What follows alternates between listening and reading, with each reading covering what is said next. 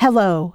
Welcome to our second Industry Insights with KPMG Economics, the energy transition. Industry Insights with KPMG Economics is a series featuring Chief Economist Diane Swonk, exchanging ideas with the national sector leaders here at KPMG. In this edition, Diane discussed the energy transition with Angie Gildea, National Sector Leader for Energy, Natural Resources, and Chemicals. In this episode, they discuss the challenge of the energy transition and availability of talent. So let's get started. Well, Diane, if you think about it, there is no other industry out there that's better prepared to lead us to an energy evolution or transition than the energy sector. I mean, these companies are used to working in very adverse environments all over the world. They deal with complex infrastructure, major projects that the energy transition is going to require.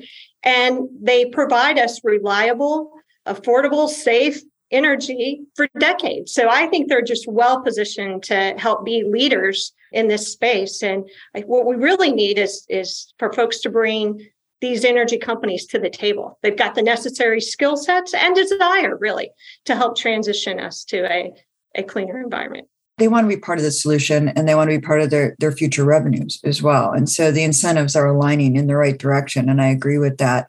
I think it's also important to understand that we need to start thinking much more holistically. I mean, every time we have an energy transition, and we've talked a lot about this, Angie, is anytime you have a major technological innovation, the first thing you have is the frenzy and we have a frenzy of activity going on. We have so many electric vehicle companies, I can't even count them all now. Now, not all of them are going to survive. And we need to have the clean energy grid to charge those vehicles to be able to adopt them.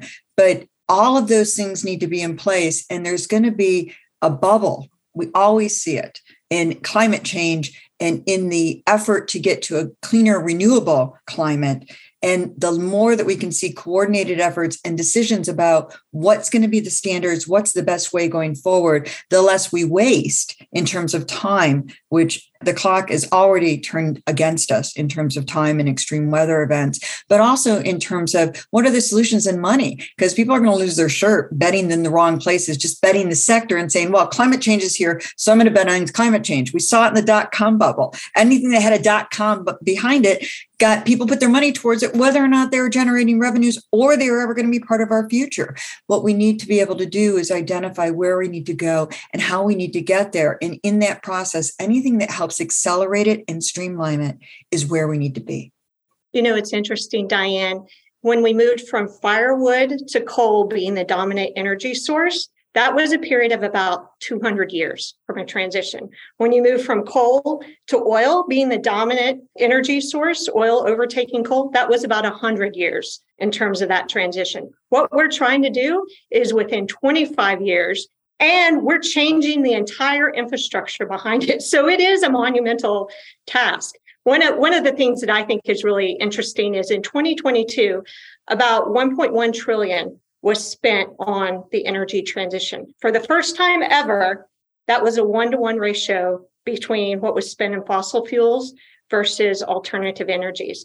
To get to our climate goals of net zero, we need a four to one alternative energies to a traditional fossil fuel spend. So there's a lot of investment that's going to be required. There's a lot of capital out there, I think, that's ready to put to use on these energy transition solutions. It's just going to take all of us across multiple sectors for us to get there. Angie, you know, that's a really important from one to one to four to one. That's a big leap.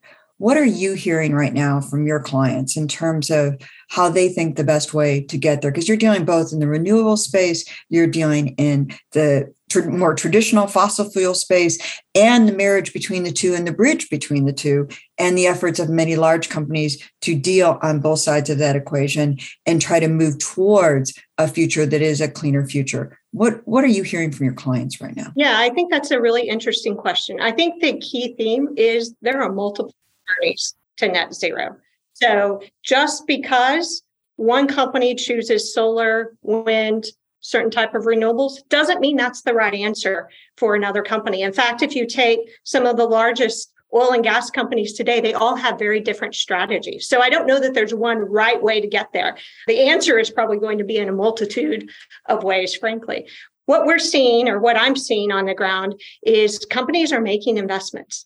They're standing up traditional energy fossil fuel businesses alongside clean energy businesses and providing significant capital to commercializing some of these alternative energies. The other thing I, am seeing is a, a large number of partnerships out there between traditional energy companies, but also some of the newer clean tech companies out there. And I think that's going to be really interesting to see how that shakes out.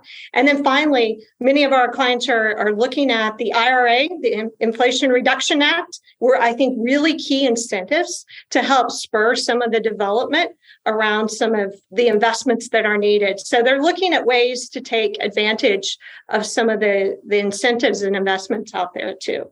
Well, it's going to be an enormous transition, and it's one that I can't think of has any more greater importance on it. And the industry that you're representing is right in the center of it. And I think sometimes people lose sight of that and they sort of get on the sides of this and don't realize what a massive effort this really is. And the good news is there is some people paying attention to it, and there's companies and the incentives have shifted in the right direction. I think that incentive shift from everything from employees and who they work for going forward to where the money's being spent are all going to help us to get and accelerate this process. And luckily, we're in a time when technology can also help us make that acceleration occur. I've been in the industry for 25 years now, and I have never seen such optimism and enthusiasm and willingness to help drive this conversation forward. So I'm really looking forward to it. I know our clients are excited about the opportunities. For certain, there are risks to manage. Uh, you've got to keep the lights on in some of your other businesses so we can continue to provide energy existingly that's reliable and affordable and, and safe. But it's just a really exciting time for us in the energy sector. It's terrific catching up with you, Angie. Thank you, Diane. It's been a pleasure. That was KPMG's chief economist, Diane Swonk and the national sector leader for energy, natural resources, and chemicals, Angie Gildea. Subscribe to hear Diane's conversation with our other sector leaders from consumer and retail, technology and healthcare, and life sciences.